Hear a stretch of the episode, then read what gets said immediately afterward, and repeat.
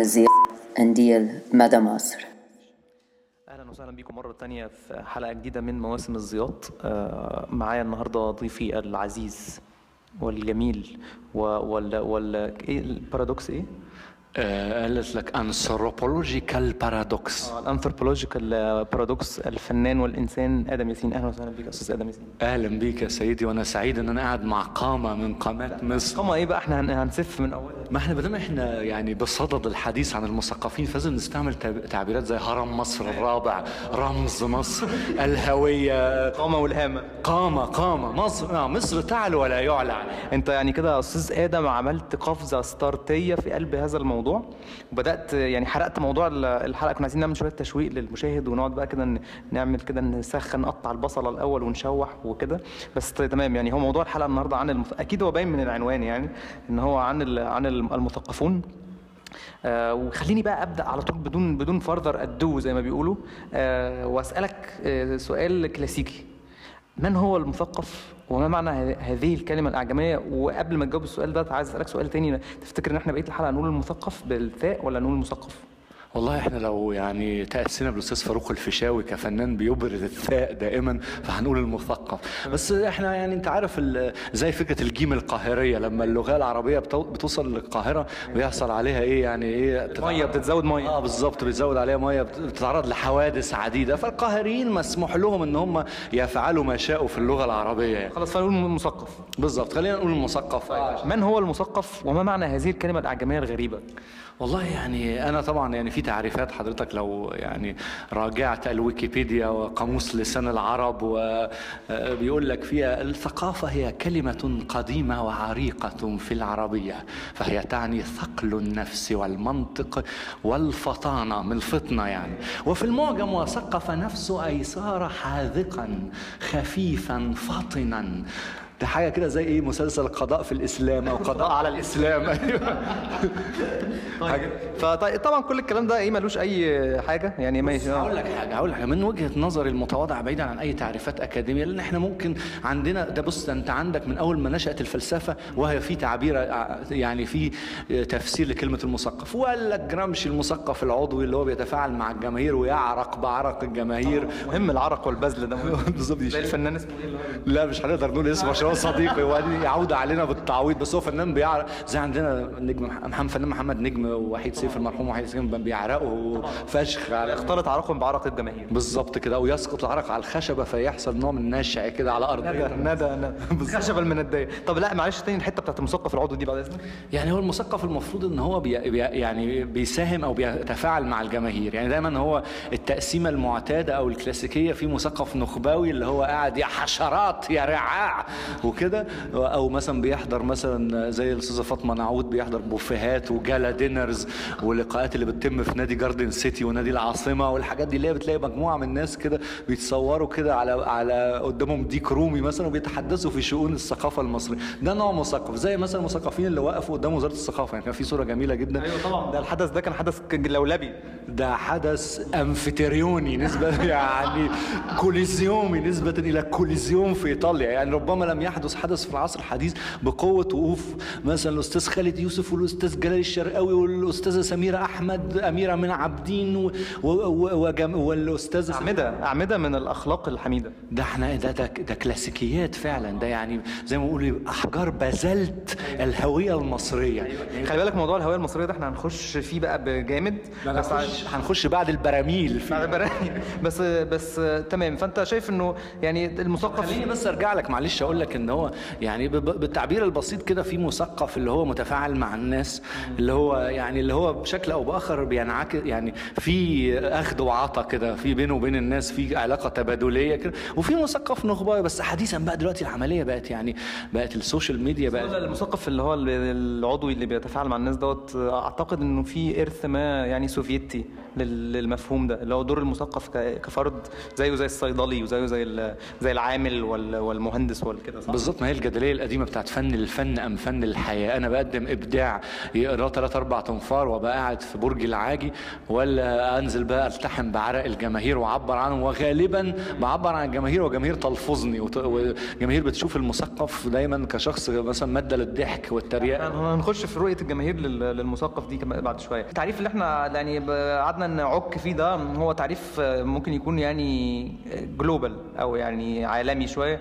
لو ده لو وقديم قديم يعني أكيد يعني في إيكو مثلا أمبرتو إيكو قال لك مثلا وفي بقى ناس قال لك موت الناقد وموت المثقف. يعني دلوقتي أي حد عنده منبر يتكلم منه.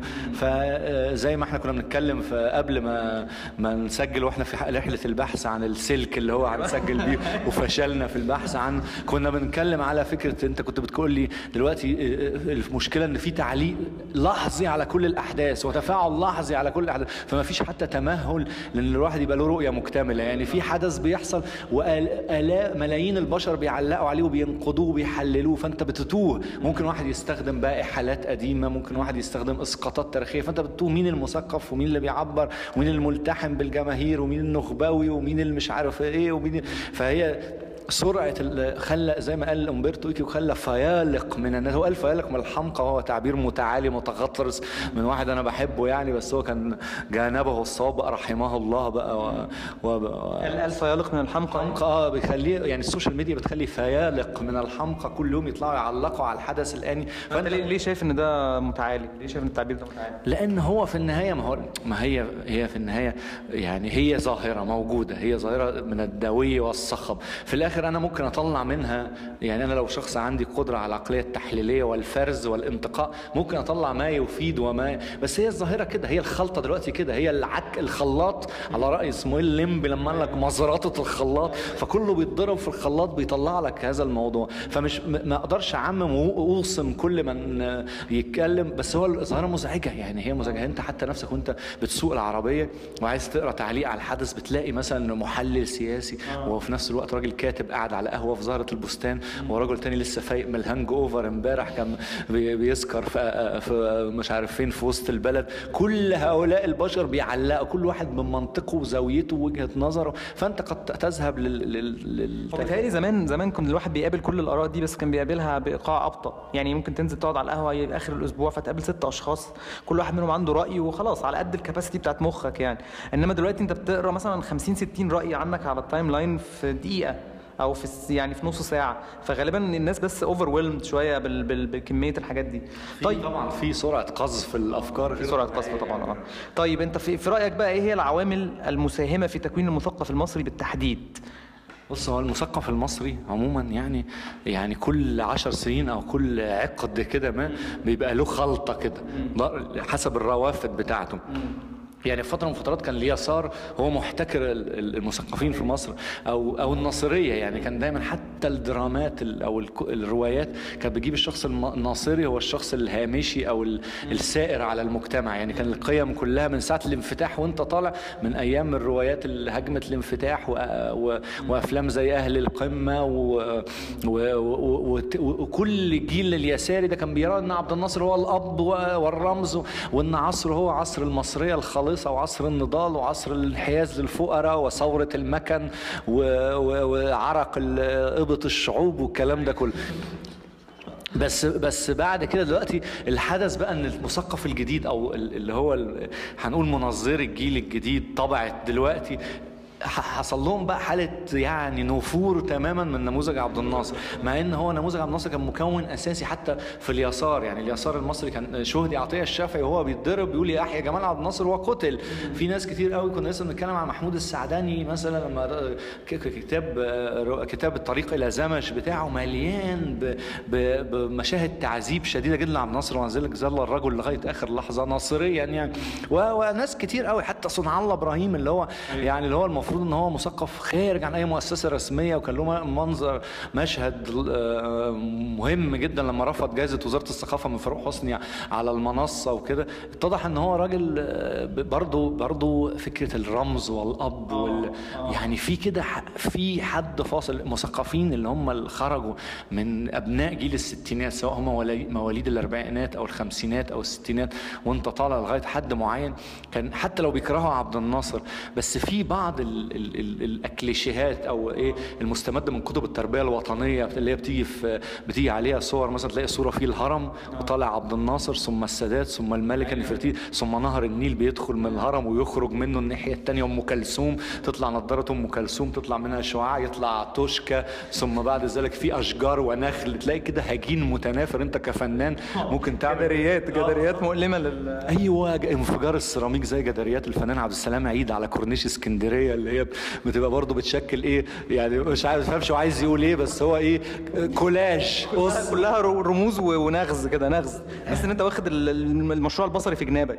ما أنت بالظبط لما تلاقي برضو اللي هو إيه شجر جنب نخل وين شجر قد لا ينمو في مصر بس تلاقيه في كتب القراءة. فأنا بحس إن المثقف اللي جاي من الفترة دي حتى وإن كان يعني مبدع يعني مش هنقدر نلغي جيل أنا بكامل بحس بحس يا آدم أحيانا إنه الناس دي غالبا يعني مش عايز أعمم طبعا وأتكلم عليهم كلهم باعتبارهم شخص واحد. بس اللي برصده يعني إنه بحس إنه الشيء الأساسي اللي كان بيشكل البوصلة الأخلاقية بتاعت الجيل ده هو فكرة الاستقلال الوطني.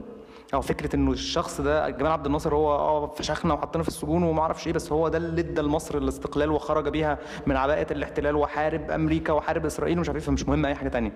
وأعتقد إن المشاعر دي بيتم مغازلتها برضو دلوقتي تاني بنفس الطريقة اللي هو فكرة آه، كتائب ال- الإنترنت بقى اللي عمالة تقول إنه آه، أسر قائد الأسطول الخامس والمش عارف إيه. ومصر إنها مصر. لا وبرضه يعني الكومبوزيشن القديم بتاع أم كلثوم والرموز المصري اللي طالعة من الهرم مع النيل مع النخلة و... وكده موجودة دلوقتي في يعني سيادة الرئيس عبد الفتاح السيسي طالع مع الهرم مع النيل مع قناة السويس الجديدة مع قناة السويس الجديدة مع الإنجازات مع كل حاجة بس خلينا أفتكر كلمة قالها هشام السلموني واحد واحد من من قادة مظاهرات انتفاضه الطلبة بتاعت 77 لما قال لك إحنا اختلفنا مع اتفقنا مع عبد الناصر على كل الثوابت الوطنية اللي هي زي ما أنت قلت التحرر من التبعية للاستعمار والإمبريالية إلى آخر هذا الكلام.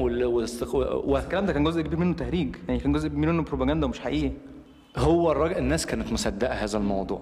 وأظن يعني والله أعلم ويسامحني الأستاذ أنديل في هذا في اللي أنا هقوله إن عبد الناصر بنفسه كان مصدق هذا المشروع يعني. يعني ما مش هنقول إن الراجل كان مغرض يعني. أنا بحس إن اللي لقيته بعد عبد الناصر كانوا بيستخدموا السياسة يعني لعبة وبروباجندا إنما عبد الناصر كان مؤمن بإن في سمة مشروع. المشروع طبعا شابته يعني تطبيقات شديد فادحة وإحنا بنعاني من آثارها لغاية دلوقتي. بس الراجل كان له مشروع بشكل أو بآخر يعني. يمكن أنا برضه عشان قديم شوية. ما أعرفش والله بس يعني الحاجات دي يعني أنا إحنا أنا بشوف دلوقتي قدام عينينا يعني المشروع الحالي واللي بيتقال عليه وإنه كمان مثلا ده متخيل كمان 20 30 سنة لما نيجي نقول للناس يا جماعة لا ده مش صحيح وبتاع والكلام ده كله اتألف ومش مش هيصدقونا. أيوه طبعا قال لك أنت راجل كبير بقى ومغرض وبتاع وبتكره السيسي ومش هيقول لك الجملة الشهيرة المعاصره حجاب. ما دام أنت عاصرت إذا في حجاب بينك وبين نقد ال... لا خلينا ما علينا نرجع تاني. آه مكونات مكونات بس خلينا هن- هنخش في المكونات وال baking powder والفانيليا و... وكل حاجة. يعني أنا بحس دايما المثقف المصري والانسان المصري هو زي الطبخة كده طبخة يعني. والموضوع ده يطول الكلام فيه. بس هو هشام السلموني قال لك اتفقنا مع عبد الناصر على كل الثوابت الوطنية اللي هي التحرر من الاستعمار والنضال وتصدير الثورات وحق العامل والانحياز للطاقه ولكن اختلفنا عن الديمقراطية. تمام.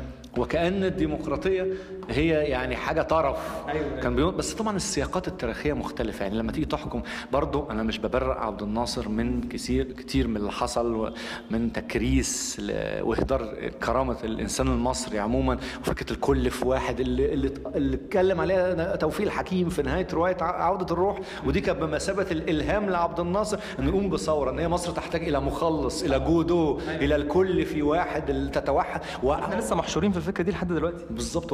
والامال والأحلام الكبرى تدهس بأقدامها إيه؟ الجماهير. يعني الجمهور الماشي في الشارع هذا ال- ال- الانسان المصري اللي بيعاني من مثلا من آه، مثلا آه، البول السكري. بالظبط وتسلخات من بين الفخذين الشعب المصري كله بيعاني والكيناكومب مش نافع معاه. كل هذه ال- وال- وال- والاستسقاء وال- وال- وال- والروائح الكريهة اللي بتنبعث من وسائل المواصلات العامة. كل هذا ال- ال- المشاكل اللي بيعاني منها الإنسان المصري قد يدهس. يعني هو بيتكلموا باسمه أحيانا أحيانا يقول لك لا النخبة دي لا تعبر عن الجماهير. انزل الشارع وانت هتضرب بالحذاء من الجماهير وبالبلغ من الجماهير. وفي نفس الوقت يرجع هو بقى عند لحظة الحديث عن الم- المشاريع. لا طب إيه المشكلة؟ أيوه آه، أيوه واللي بترجع الجماهير دي هي اللي بترمي الزبالة في الشارع والجماهير دي هي اللي بت- بت- بتسرف في الاستهلاك وهي اللي مش عارف بتخلف كتير وهي اللي فالجماهير يعني شيء مطاط كده كل واحد بيستخدمه وبيتكلم باسمه على حسب يعني مصلحته يعني. عايز وزي ما قال لك آه. نيتشه كده قال لك ل- عشان نصنع وقة الذهب أو أوقية الذهب نحتاج للتضحية بسواد الناس كضحايا. فهو يضحي بالناس دي من أجل إن مصر يعني كفاية إن مصر ت- تنب... يعني كفاية إن مصر نفسها تنبسط لأن إحنا عندنا رئيس جمهورية بيحدث مصر يعني في نوع من التجسيد يعني concretization لمصر. فمصر فمصر نفسها ما دام راضية ككيان يعني ما أعرفش عنوانها فين مصر. هي اللي هي الست اللي هي بتلبس أخضر دي اللي بتيجي في الكاريكاتير بتاع مصطفى. مصطفى حسين. مصطفى حسين. لا طيب طيب فمكونات بقى المثقف المصري يعني يعني على المستوى التاريخي يعني المراحل اللي مصر مرت بيها واللي بالتالي خلت شكل ال- ال- الشخص اللي هو التنويري أو الشخص الملهم يعني يكون إيه؟ يعني من أول بقى محمد آه، عبده ومش عارف إيه وبتاع مرورا بالفترة النصريه أنت اتكلمت عن الفترة النصريه بما فيه كفاية. دلوقتي بقى أنت شايف ان مكونات هذا الشخص ال- المثقف إيه روافدها أو جاية منين وبالتالي بتنعكس إزاي على شكل هذا الشخص؟ بص هو المو... اللي انت بتقوله ده يعني يحتاج لرسالة دكتوراه يعني هنقعد ننتع فيه للصبح زي الشيخ صالح عبد الحي لما كان بيقعد في شادر كده وينتع لغاية ما الجماهير تسورق فصا يعني مش عارف أختصره لك إزاي بس هو يعني الفكرة عاملة زي في إيه الرينيسانس كده مش سينما الرينيسانس بتاعت إسعاد يونس لا اللي هي فترة عصر النهضة. آه. فعصر النهضة ده هي اللحظة اللي هي مثلا المفروض إن أوروبا ترجمت اللاتيني والإغريقي فنهضت يعني كانت أوروبا عايشة في ظلام ثم بعد ذلك جت ال- جا- فهي نفس الفكرة انت عندك روافد. طبعا الثقافة المصرية فيها رافد تغريبي بحت. يعني مش كل ما هو منتج ثقافي مصري هو ابن بيئة بشكل آخر. إحنا في في تأثر شديد جدا بأفكار سياسية مستوردة. وانت بتتكلم عن محمد عبده ورفاعة الطهطاوي وفترة دي. كان فرنسا هي منارة العالم مش محتاجة كلام يعني. فرنسا كانت القوانين المصرية كانت بتكتب بالفرنساوي Code Napoléon حتى حتى المراسلات الخديويه تلاقيها مش عارف إيه حتى يعني حتى ما كانش الثقافة الانجلو ساكسونيه ما كانتش مؤثرة في مصر رغم إن الإنجليز جم بلطوا هنا و... و...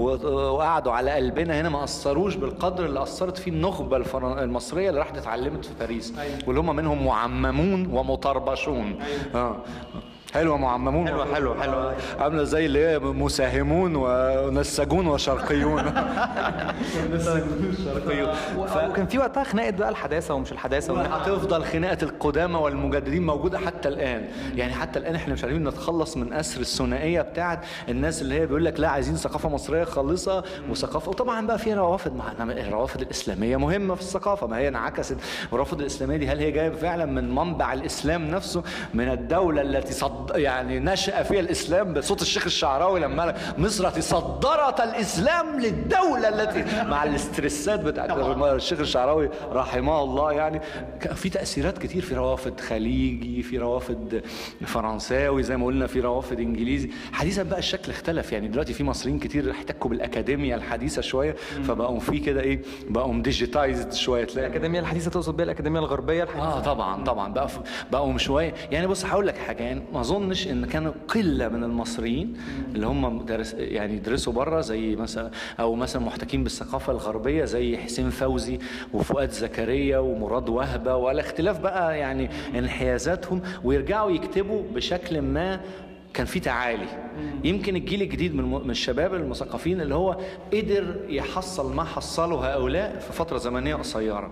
فبقى المثقف الحديث المصري منصف أكتر شوية. يعني دلوقتي هنقول أكثر حداثة شوية. هو عيبه يمكن إن هو يعني عمل إيه زي إيه زي زي ما بيقولوا إيه وصل بسرعة. فلو وصل بسرعة دي بسرعة أقول عادي. أنا آه يعني كنت عايز كنت عايز أقول هذا التعبير بس تحفظت يعني. كويس إنك ما قلتوش. ازرق آه يعني عشان ينسب إليك في النهاية. لا خلاص هنعمل نحط عليه نحط عليه. آه نحط عليه بالظبط نحط عليه برضه آه. تعالى نتكلم على مثلا لحظة كاسترو لما مات. كاسترو كشخص تحلل تحلل جسديا من فترة. يعني هو نفسه إيه راح مدي الحكم لاخوه الاستاذ راؤول آه، كاسترو. بس رؤوف رؤوف رؤوف كاسترو. كان في واحد نعرفه زمان اسمه خالد كاسترو لأنه كان بيسكر في بار اسمه بار هافانا فسمي خالد كاسترو. المهم البار اتقفل وخالد كاسترو دلوقتي بقى عنده زبيبة الحمد قعدت برضه إيه نفس الدورة نفس الدورة ال- ماذا حدث للمصريين بقلم جلال أمين؟ ماذا حدث لجلال أمين بقلم المصريين؟ ماذا حدث لجلال المصريين بقلم جلال أمين؟ كده يعني تركيبات. فلما مات كاسترو. فلما كاسترو طبعا كل ما هو كل ما هو يعني وده مش هقول إن هم غلطانين يعني بس هي الناس اللي هي هنقول إن هم مش مل... مش حاسين قوي بفكره السياق اختلاف السياق التاريخي قال لك كاسترو ابن اللي اللي بلي آه هل اللي بق آه كاسترو ده ابن تلات تب وكده وشتم وطلعوا فيه مقاله مالك في الخمر واهالوا عليه التراب أنا مش مش مش بتاع كاسترو ولا راجل ستاليني ولا بتاع كل في واحد ولا الحكم الفرد ولا المستبد المستنير بس برضه في سياقات تاريخيه يعني ما ينفعش أقول ان يعني ما ينفعش أقول إيه كاسترو حاكم ديكتاتوري ظالم ابن 30 فاصوليا آه، نقطة. لا ما هو في كاسترو طلع في الستينات. الستينات كانت الدنيا عاملة إزاي؟ مش عارف. بس طبعا ما ما يصلح لزمن الستينات لا يصلح للآن ده أكيد يعني. أنت فأنت شايف إنه إنه مثلا الجيل المثقفين الحاليين ال- الح- الحداثة اللي أنت بتتكلم عنهم دول ينقصوا بعضا من التجربة. ينقصوا بعضا من الاحتكاك. بحس كده. يعني كل ما الحد بيكبر في السن شوية أحيانا ده بيبقى عيب وعبء ثقيل جدا. وأحيانا بيبقى تخشب وأحيانا برضه بيبقى فيه سنة من التجربة الإنسانية اللي دايما بحس إنها لازم تضاف للتنظير. يعني يمكن دي التجربة الإنسانية دي وده بقى حاجة هنتكلم فيها في النص الثاني بقى من الحلقة. من شهر رمضان. شهر رمضان. أنت مش انت, لك البرنامج نص الأولاني نص الثاني أنت مش شايف انه التجربة الإنسانية دي في حال في حالة بلد زي مصر أحيانا ممكن تبقى مشوهة؟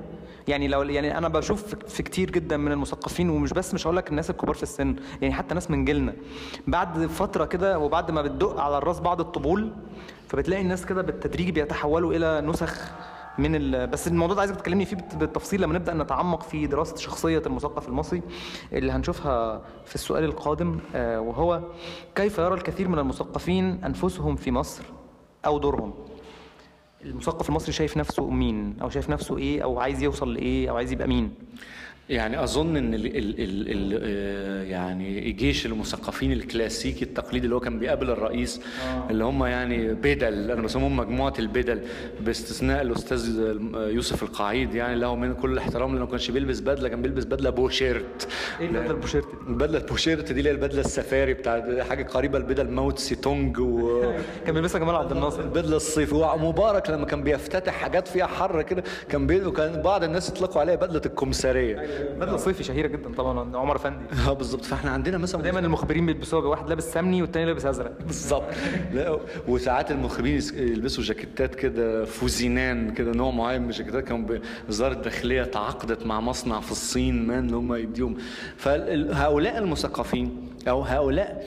اصل هي فكرة إيه؟ هم البدل دول. آه آه مجموعة دي اللي هي زي الأستاذ ب... هنقولهم يعني خط الظهر من اليمين للشمال. تشكيل آه النهارده تشكيل فريق المثقفين الشاعر أحمد عبد المعطي حجازي.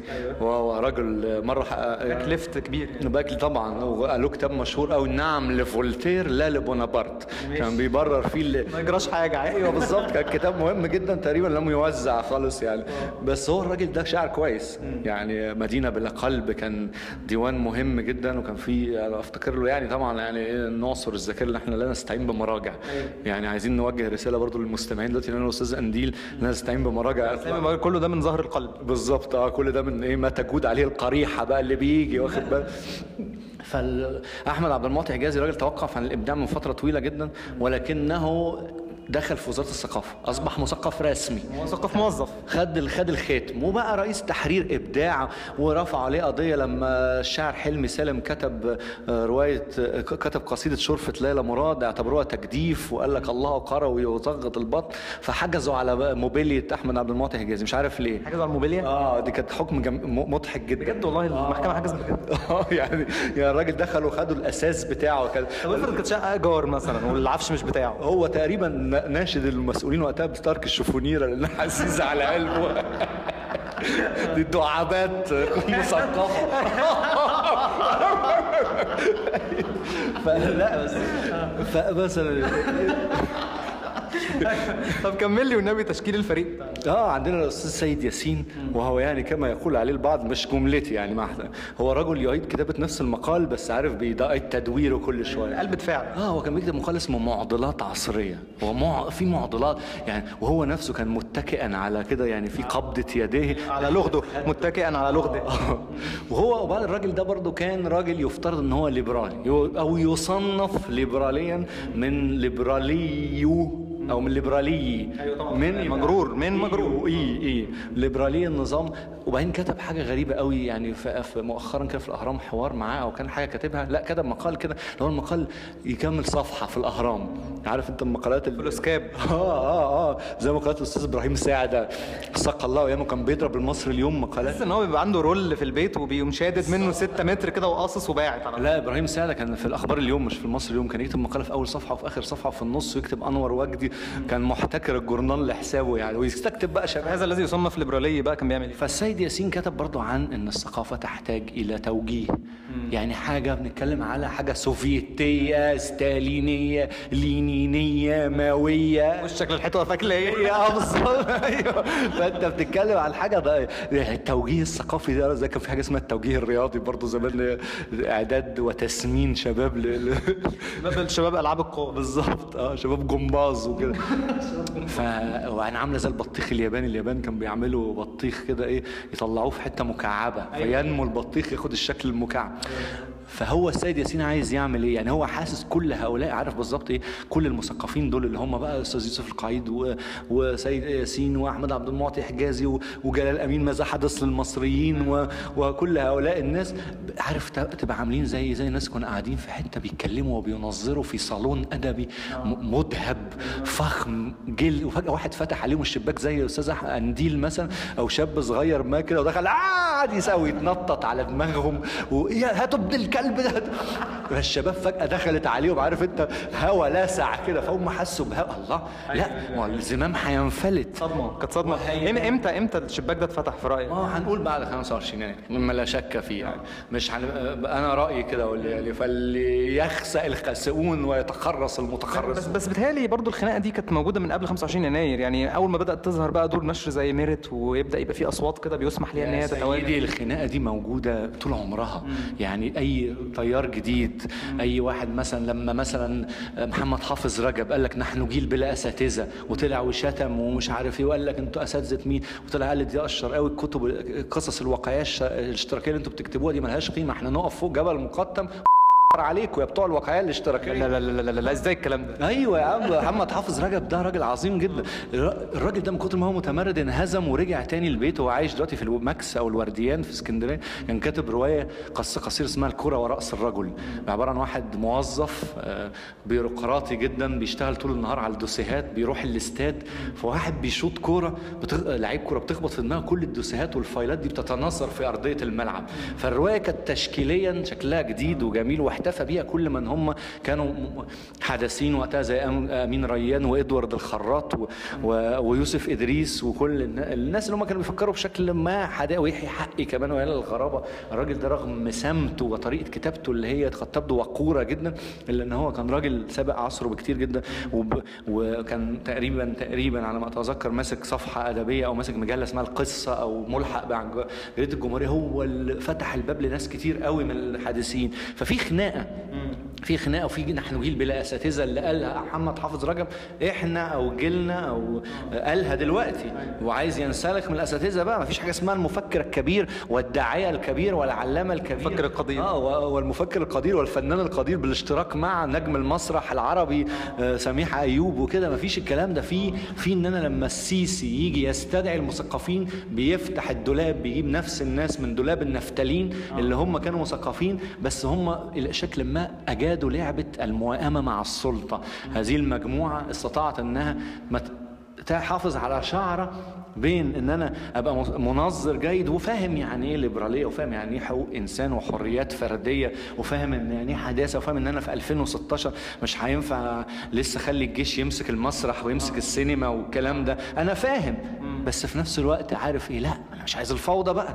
ما أنا مش عايز بقى ينفلت العيار ما مش عايز شوية الشباب دول يتصدروا المشهد ويتنططوا لي زي زي القرود آه، والكلام ده. لا أنا عايز برضو ضبط وربط يعني فلما اتكلم تلاقي واحد زي سيد ياسين كان بينظر الحداثه في فترة كبيرة مؤخرا يتكلم عن التنظير ال- لما تلاقي ناس متعلمة بره وفاهمة يعني إيه زي الراجل اللي اسمه سعيد اللويندي بتاع الأهرام الدكتور سعيد اللويندي وبرضه بيتكلم يعني بيتكلم راح خد الدكتوراه بتاعته من باريس. وكأن شيئا لم يكن يعني الراجل بيتكلم برضه عن الحاكم الفرد برضه بيتكلم عن دور الجيش ودور المش عارف إيه ولا مش فأنت شايف إنه ده بيعكس إيه يعني في رؤية المثقف لنفسه؟ هو شايف نفسه إزاي؟ أو شايف دوره إيه؟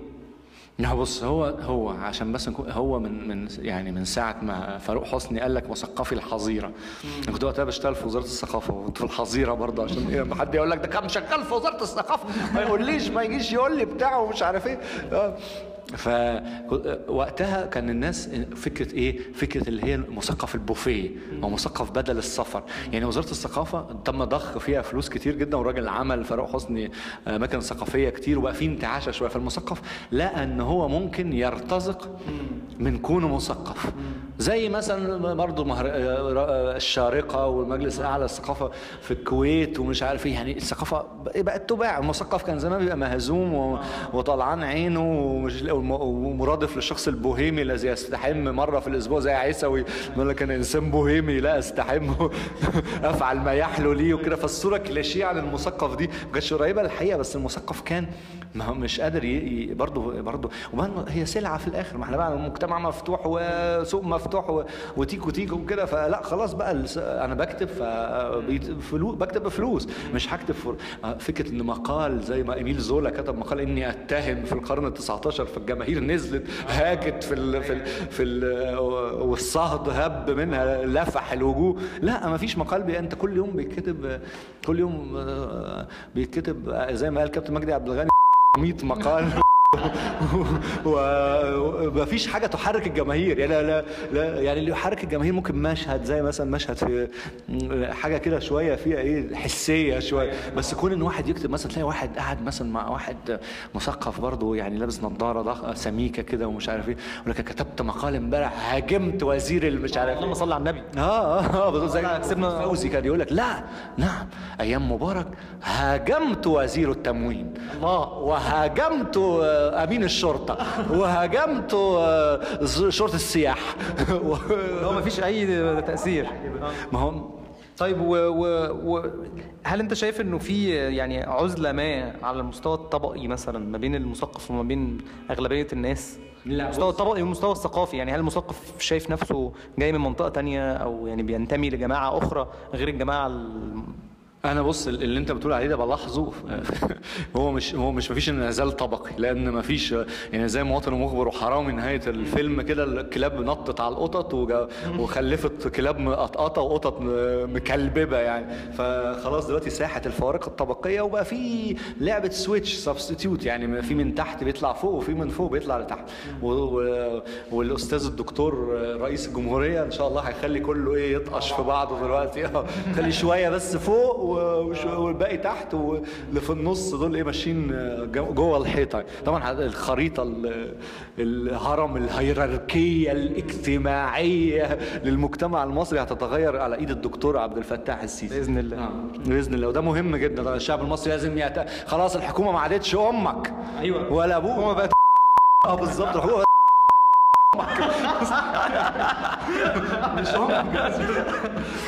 فالحذاء فاحنا خ...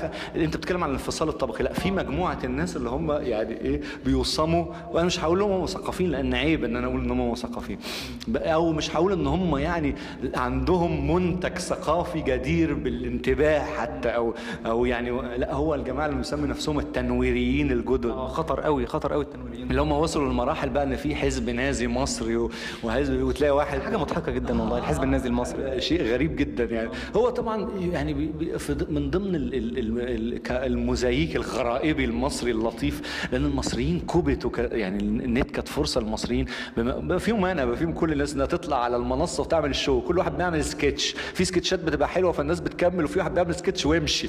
يعني خلاص. كانش الحزب النازي ده كان مثلا سمير البنباوي ده ولا مش عارف وشبيه السادات ولا ما هو دي كلها الناس دي كل واحد بيقدم دور اللي هو معانا ضحك معانا مش عارف إيه. مدحت مدحت بركات. مدحت فكل واحد بيطلع واخد يعمل ستيل معانا البهجة اللي بعده يلا. في واحد بيقدر يكمل شوية. ده دمه أخف شوية وعنده الشنطه عنده في جعبته شوية آه، أرانب وكتاكيت. ألعاب- ألعاب آه، جديدة. بالظبط بيطلع حاجات في مثلا شبيه عرابي ده طلع مرة وخلاص. ما نجحش ما نجحش. شبيه السادات بيحاول. بعدين برضه الشبيه عرابي ده مكلف بقى. لازم حصان وأكل للحصان والحصان هيشخ فين؟ وأنتم عبيد إحساناتنا وكده خديوي وفرد. ف... فإحنا عندنا هؤلاء الناس اللي هم الفاشيست المصريين. أنا ما ما أقدرش اعذر أو ممكن يعني في السياق أنا لو أنا اعتبر نفسي راجل كاتب مثلا فممكن اعذر واحد ارستقراطي بيقول امشوا يا رعاع يا كلاب بيطردهم من السرايا بتاعته مثلا بس ما أقدرش بيطردهم من الإنترنت. ما أقدرش اعذر واحد الس- السلب مخروم بتاعه لما وقاعد بيقتسم الفراش والسيجارة على رأي أمل دنقل والقميص الواحد والكلوت الواحد والسلب الواحد والفانيلا الجل الواحدة مع جاره وفي نفس الوقت بيطالب اعدام الرعاع في مصر والتضحية بالمصريين. طب ما انت هيضحى بيك يا راجل. زي أنا شفت تنظيرة عظيمة جدا مع واحد برضو كده يعني مثلا بي- بيقبض 2000 جنيه في الشهر بيقول لك لا يجب سوف تتغير الخريطة الهيكلية الاجتماعية لس- لتدفق الثروات المصرية. فسوف ينتج عن ذلك في بنية المجتمع. وبيعلق على الموضوع كأنه مراقب محايد.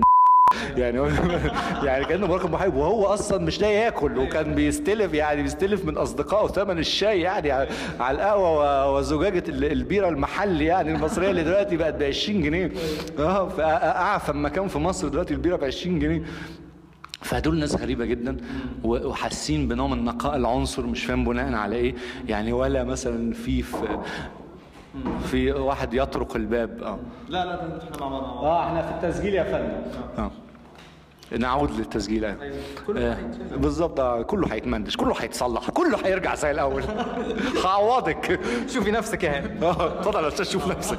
فنان الراحل عبد الرحيم التنير برضه لازم a tribute لفنان. ف- فأنت شايف بقى إيه؟ أنا أنا شايف إن أنت بتتكلم على الطبقية اللي هي مش طبقية في نوع من الاستعلاء طبعا ونخبوية كده ما عند ناس ما هماش أهلين لهذه النخبوية. مع إن أنا ما ببررش إن حد يبقى م- مثلا يحس إن عنصر الأبيض والأبيض يجب أن يحكم والملظلظ وتركي بجم سكر انسجم لرشق لباظ اتغاظ هجم لا. شردو آه، بالظبط ف- طيب. طب ده دي نظرة المثقف لنفسه. طب المجتمع بقى شايف المثقف إزاي؟ طبعا يعني إحنا شفنا إن إن في وعي عام جمعي للناس اللي هي ما هياش ما هياش مهتمة بتذوق الأدب ولا الثقافة ولا حاجة في رفض المثقفين. ورفض الصحفيين. اللي هو دول بتوع كلام. انما الجيش اللي هو المرادف ليهم هو ده الضبط الضبط والربط الحزم والحسم التترلت اللي بت تبت. خلاص؟ آه فالبل اللي بيم. آه بالظبط. اللي هو عارف ال- الباينري الرايم باينري الرايم اللي هو ال- البحر الثنائي في الشعر اللي اللي بل هل اللي بق آه فهو الجي طبعا يعني مش مش تقليلا من شان المؤسسة العسكرية طبعا بس يعني الهل اللي بق طبعا. هو ده. محدودة جدا الهل اللي بقي دي. يعني المجتمع فيه تنوع أكتر بكتير من الهل اللي بقي دي يعني. بص أنا مش دعوة بقى أنت اللي بيقول عشان طبعا. أيوه أنا اللي بقول. لا يعني هي فكرة إن يبقى في فكرة إن هو الناس العادي مثقف إيه يا عم وبتاع إحنا عايزين ناكل ونشرب ونتعالج وطرق و... كان في واحد جارنا كان كان حمدي بخيت حمدي بخيت طبعا يعني راجل مهم جدا لما طلع مع اسمه إيه حمدي رزق. مش كده يا أستاذ حمدي رزق في برنامج العجيب ده؟ قال له أنت زعلان ليه؟ أيوه. أنا عايزك عالج ناسي. هو أنا قلت لك عالج نفسك بالظبط. كده ده الفرنساوي والطلياني والأمريكاني اللي زعلان. ده خلاص فالمثقف بقى عند الناس هو شخص عالة على المجتمع. يعني أنا بشوف كده من واحد راجل كده بيقول أنا أنا مسمي نفسه باحث في علوم الم- المصريات ومش عارف إيه بيشتم الصحفيين. ورغم إن الصحافة ملهاش لازمة. معلومات ما هو مصدر واحد للمعلومات زي إذاعة صوت العرب زمان. فأنا بستغرب إن إن إن احتقار أو تقليل من شأن أي حد مثقف أو أي حد باحث أو حد منظر أو أي حد صحفي لمجرد إن التاني ده يملك الدبابة ويملك القدرة على الفعل على الأرض والمثقف ده مش دوره إنه هيمسك مش هيمسك بقى مفتاح إنجليزي بقى و... ويروح يبني بقى المجتمع. بالظبط واللي عاش حبك يعلم كل جيل من بعد جيل. مش حي... مش عايزين نبني في الشارع مش سنبلة. يعني ماشي هو في. في بح... البحث مهم ما انت برضه حضرتك لما بتيجي تعمل شارع ده في بحث علمي بيحصل في اكاديمي الصحفي ده اللي بيقول لك ما تنزلش النهارده أو بيقول لك في مصيبة أو بيقول لك الناس مش لاقية تاكل أو بيقول لك لبن الأطفال آه، ولبن الأم والحاجات دي. يعني في الآخر يعني هو الصحفي ده المعلومات والحاجات دي الناس عايزة ما يطمئنها والمثقف يقلق مضجع الناس. أيوه حلوة قوي الجملة دي حلوة قوي ممكن تقولها تاني؟ ممكن تقولها تاني؟ آه اللي هو آه قولا مأسورا. آه ضعه يا عزيزي أنديل في جيبك الأمامي ربما تحتاج يوما ما. إيه هو بقى؟ المثقف يقلق مضجع الجماهير وليس السلطة. يعني زمان كان يقول لك المثقف يقلق مضجع السلطة. السلطة اشترت المثقفين وبوفيهات وفلوس وأردغان يا ريس. حاجة جميلة خلاص المثقفين أمرهم سهل. إنما الجمهور نفسه رأيه إن المثقف ده عبء. هينظر لي بقى ويتكلم لي. قلب الدماغ. ويقعر لي المساء لو في مثقف مع النظام حلو مريحنا. الأستاذ الدكتور سنكليح السبلبليلي ده يطلع مش عارف يقول لك المؤتمر الاقتصادي. اللي هو قال لك إنه مصر ثدي واحد. أيوه أيوه بالظبط. كده تجد مصر في الخريطة ثدي واحد. هي الأم الواحدة. ده ال- ده الأستاذ الحاجات العظيم دي بتضايقني قوي والله العظيم يا أستاذ آدم. وسيم السيسي جميل جدا. وسيم السيسي هو اسمه وسيم السيسي؟ البونتريد بروبيلاين بتاع مصر. بيصب في أن السيسي هو حفيد الفراعنه أيوه بالظبط هو ده وسباكة بقى يعني بص يلم لك بقى من هنا على فرنساوي على إنجليزي على هو جميل الدكتور وسيم السيسي هو متحزلق جدا وأثبت إن الفراعنة أصل كل حاجة في العالم. هاي. اخترع الكمبيوتر والموبايل و... وكل حاجة. وإن وماكدونالدز الفراعنة هم اللي اخترعوا طبعا طبعا وإن السيسي هو الفرعون الأول والأخير وكده.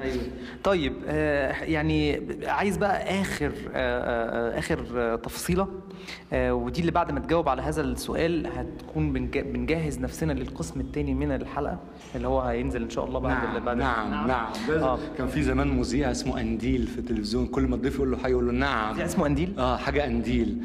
آه حمدي أنديل لا مش حمدي أنديل أمال مين؟ هو مبتسم كده ووشه عجيني الشكل كده كان في واحد اسمه عمرو أنديل هو ده أيوة، أيوة، نعم أيوة. وشه عجيني- عجيني. جملة وأنت تقول لي نعم نعم، سيد نعم. ما رأيك في ال- نعم. نعم نعم نعم. نعم نعم كنوع من يعني فاهم أنت بقى يا سيد آه، آدم نعم. آه، بما إنك بما إنك يعني منغمس قديم في مجتمعات وسط البلد وعلب الليل هو وسط البلد وأطراف المدينة وكل- وأطراف المدينة. آه آه. وتسكعت في فيينا و... ومشاهد في باريس و- و- مشاهد آه، ومتكلم. والله. يعني أنت مشاهد ومتكلم. بالظبط. ف... ف... أنا بحضر بس الجمهور علشان ال- النص التاني من الحلقة اللي إحنا هنشوفه بعد كده في بعض الإثارة والمتعة برضه. يعني آه يعني نعم، مش نعم، بعد ما نعم. خلص- نعم. نعم. نعم.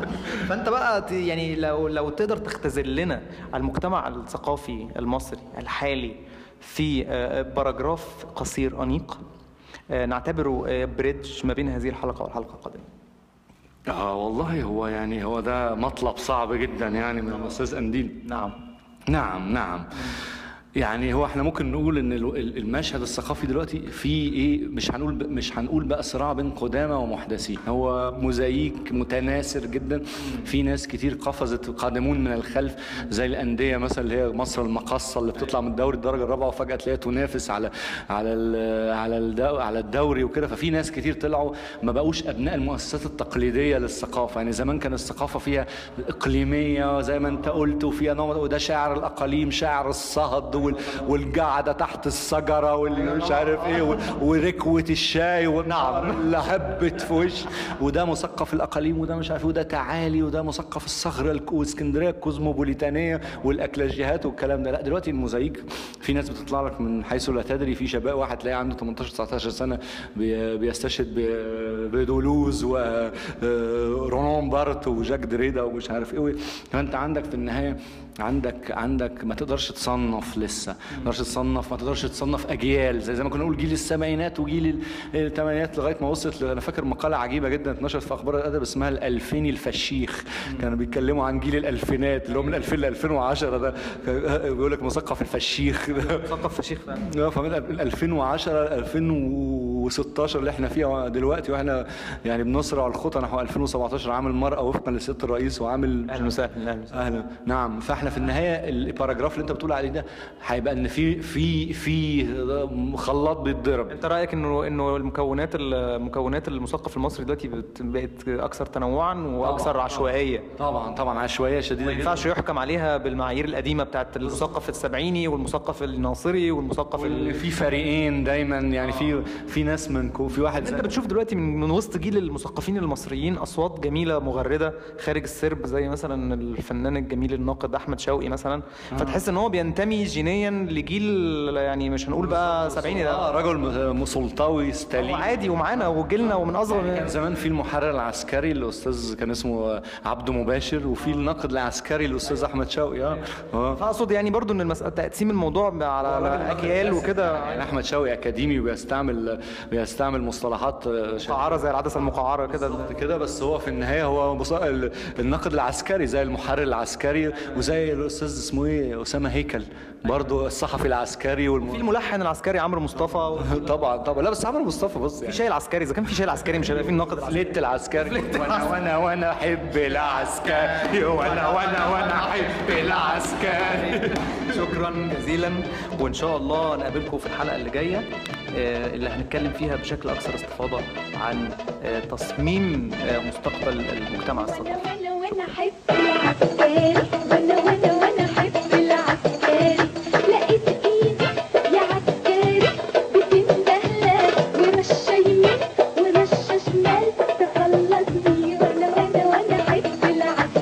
العسكري بالسعر المدعوم المبيد القوي اللي بيخلص على الدبان والناموس لت الأصلي لت العسكري. رشة لت النهارده؟